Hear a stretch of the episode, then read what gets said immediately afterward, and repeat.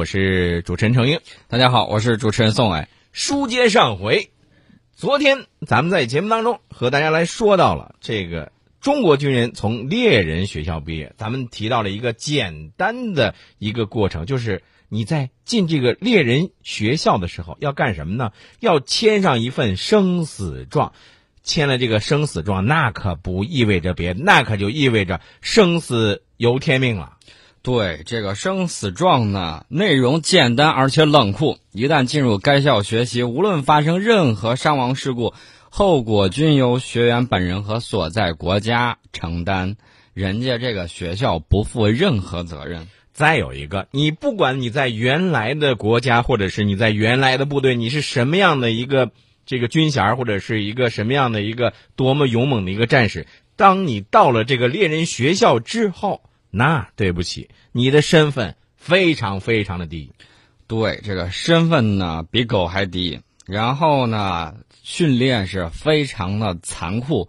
你可以说他是地狱周也好，说他是地狱月也好，说他是地狱年也好，因为他在那儿待了三百八十天。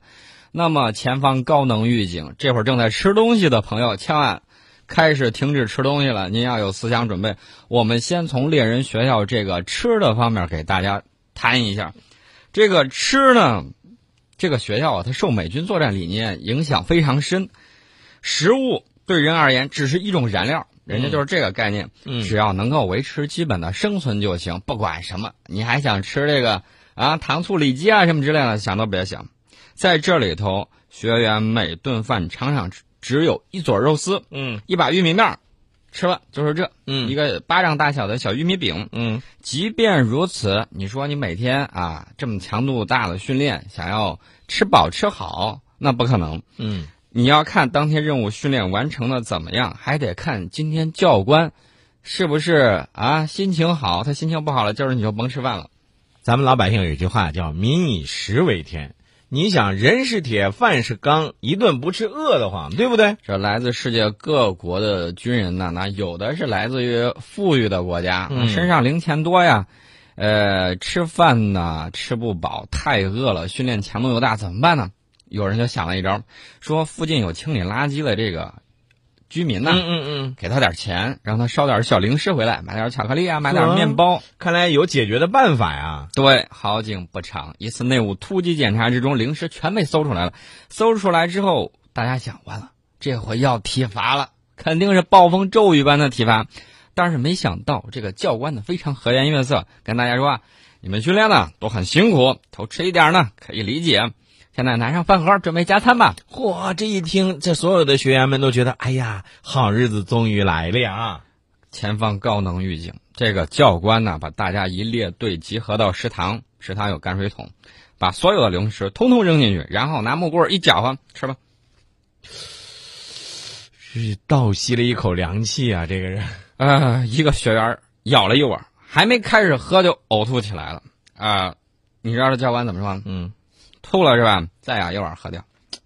哇，这这这个实在是，那还有一个问题啊，这这这这到后来这还有前面那么多是吧？那么那么那个什么？我们的这个中国学员是叫陈勇，这个特种兵呢，轮到他的时候，这个食物里头已经混合了前面几十名学员。这个啊，包括他们吐出来的东西在泔水桶里头，简直让人无法直视。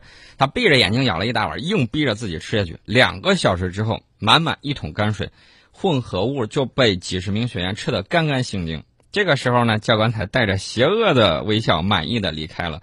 从此之后，除了学校供应的伙食，没有一个学员敢再偷吃东西。那如果说这个教官是一个魔鬼教官的话，我想这个称呼应该是当之无愧啊。然后咱再说这个训练，嗯，这个训练强度呢是让人一听就觉得我的妈呀，打死我也不去这种地方。嗯，他要求参训学员在一个月之内每天早上凌晨四点起床，连续完成二十个小时的高强度训练，直到次日凌晨一点半以后才能休息，中间呢有一次给养补充的机会，要靠这个挑战参训人员的生理还有心理底线。魔鬼训练营刚一结束，一半以上的参训学员跑了。所以你看见没有？这个被淘汰的学员，那就是意味着什么呢？意味着这是猎人学校的高淘汰率。对，这个猎人学校呢是在海拔一千米左右的山区，夜间气温呢常常就在零度以下。即便如此，每天凌晨长达两小时的有一个冰水嗯啊，这个可是真的是跟那个冰腿测试不一样，嗯拿这个呃凉水就不断的往你从头往下浇，有的时候教官甚至把这个冰块包到你的衣服里头，不让你取出来。大家想一想啊，中间没停啊，嗯你可不是穿着这个军大衣的，嗯嗯你穿的是裤头背心儿。嗯那么中间呢还会穿插这个鸭子步啊、推举原木啊，还有熏瓦斯啊、光脚跑步等等内容。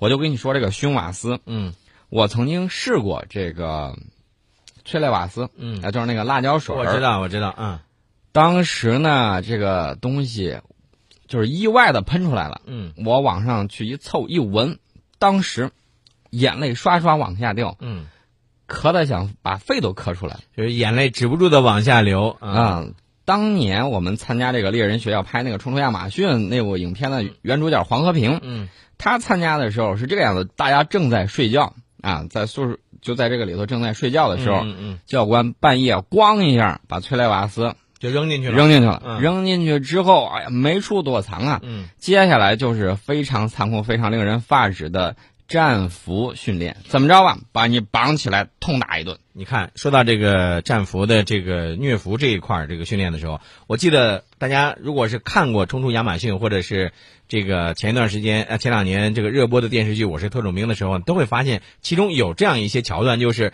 这个在训练的时候啊，呃，被俘虏了，那么有这样一个场景的训练，对吧？那么在这个电影电视的作品当中，我们看到的和这些战士们他们在这个猎人学校受受到的这个虐俘的训练相比，那我估计那就是一个天上一个地下了。我告诉你，经过十五天这种地狱式的训练，这个陈勇呢，双手双脚全都是血泡变成老茧，身上多处受伤流血，但是他由于极度疲劳，双眼这个就是已经有点儿这个双眼充满血丝，有点精神恍惚了。嗯这个一次瓦茨训练之后呢，教官一看，哎，不见人了。嗯后来才发现他已经休克在毒气室里头了。醒来之后，他发现就是陈勇啊，他自己是躺在这个临时救护所呃救护所的这种木板床顶上。嗯嗯这个学校的校医就说你已经昏迷六个多小时了。啊，陈勇呢就赶紧拔掉身上的输液管，跑回训练场继续训练。为什么呢？因为这个猎人学校规定了，学员累计中断训练四十八小时，不管什么原因，视为自动放弃。所以你看，这个陈勇啊，一直是在咬牙的坚持。呃，我记得刚才一个月瘦了十五公斤。嗯，我我知道你这这种高强度的训练，再加上吃那么少，那他肯定会瘦下来。那么我记得刚才你说到了一句话，你说在这个猎人学校当中，这个学员的身份比狗还低，对吧？那这里头除了这个吃之外，还有其他的这个情况吗？吃的还有，他们要照顾一条狗。哦啊，给你发的这不是有一撮肉丝儿吗？嗯嗯你还得把那最大那一块挑出来喂狗啊！有学员就实在太饿了，把这个狗啊抢狗的东西吃，嗯然后有的这个队员就受不了这个食物的诱惑，把狗的东西抢吃了。抢吃了之后呢，教官就命令所有学员把饭菜放地上，让这个狗，让这个猎犬一号嗯啊，挨个把这个自由觅食，你随便吃，吃完了之后剩下的是你们的。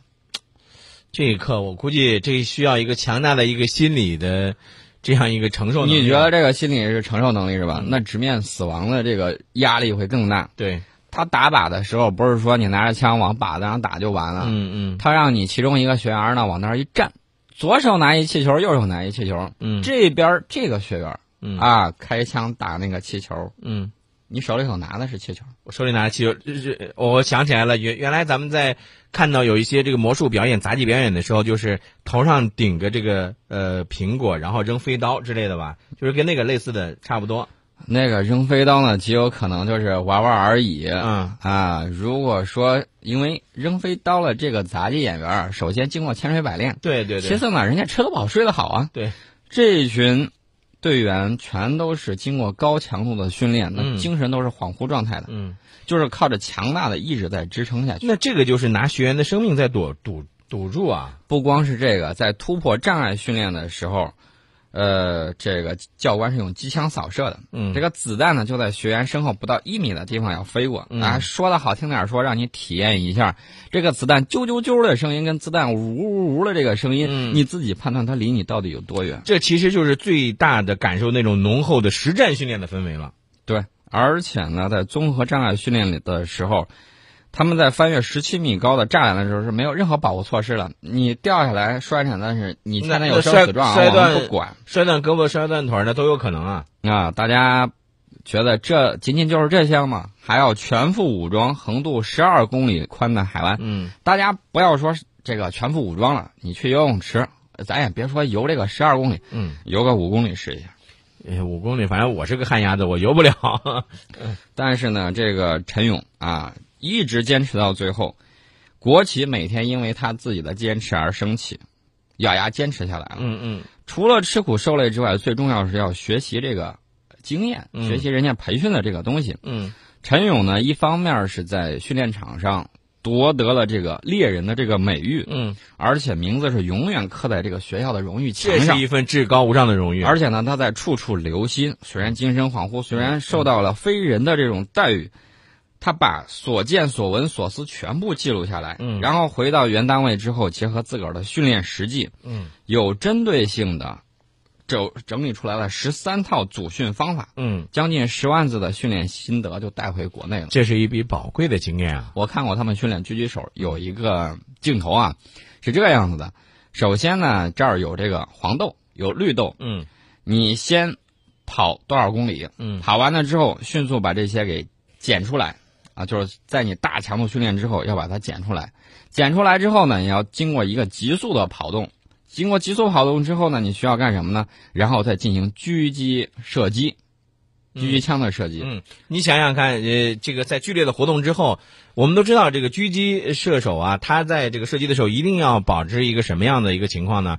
一定要保持一个这个心平气和、非常冷静的这个态度，才能够射得准，对吧？对，但是你说这个大强度的运动之后，猛的一趴那儿来瞄准射击，我觉得这个难度是相当大呀。相当相当的大。大家尤其要注意到，特种兵搞什么活动呢？主要是侦察，嗯进行战略性的这种侦察。嗯那么，在一九八二年的英阿马岛海战之中，英国的特别空勤团，他就空降了好几个人员，先到马岛附近进行这种侦察，嗯然后进行引导。他们其实是先导部队，嗯大家熟知的海豹，熟知的很多这种啊、美国的特种部队。嗯其实我告诉你，海豹到达的那个时间，比美国空军的这种特别侦察部队嗯要晚。嗯那一波人去的更早，他们要先到那儿，引导你这个直升机啊，引导你的这种各种飞行的东西，嗯，去给它做引导，然后呢，标志出来地貌地物，侦察的的。起到一个侦察的一个作用是吧？那么侦察的时候呢，我们就要特别注意了，怎么样让敌人发现不了？一旦你被发现啊，电视剧上演的特种兵一个能打一百个，我告诉你，那都是假的。嗯真正的就是如何在敌人发现不了的情况下，你把这个情报给侦查回来，这是本事。对你说到这儿，我就想起来另外一个问题了，就是怎么样在战场上能够说，呃，在敌人不被敌人发觉的情况下，能够获取自己想要的情报。对这个里头，可能就会有朋友就说，能不能隐形啊？嗯啊，这个 F 二十二隐形战斗机，我们的歼二零隐形战斗机，那人能不能隐形呢？尤其是要达到视觉隐形。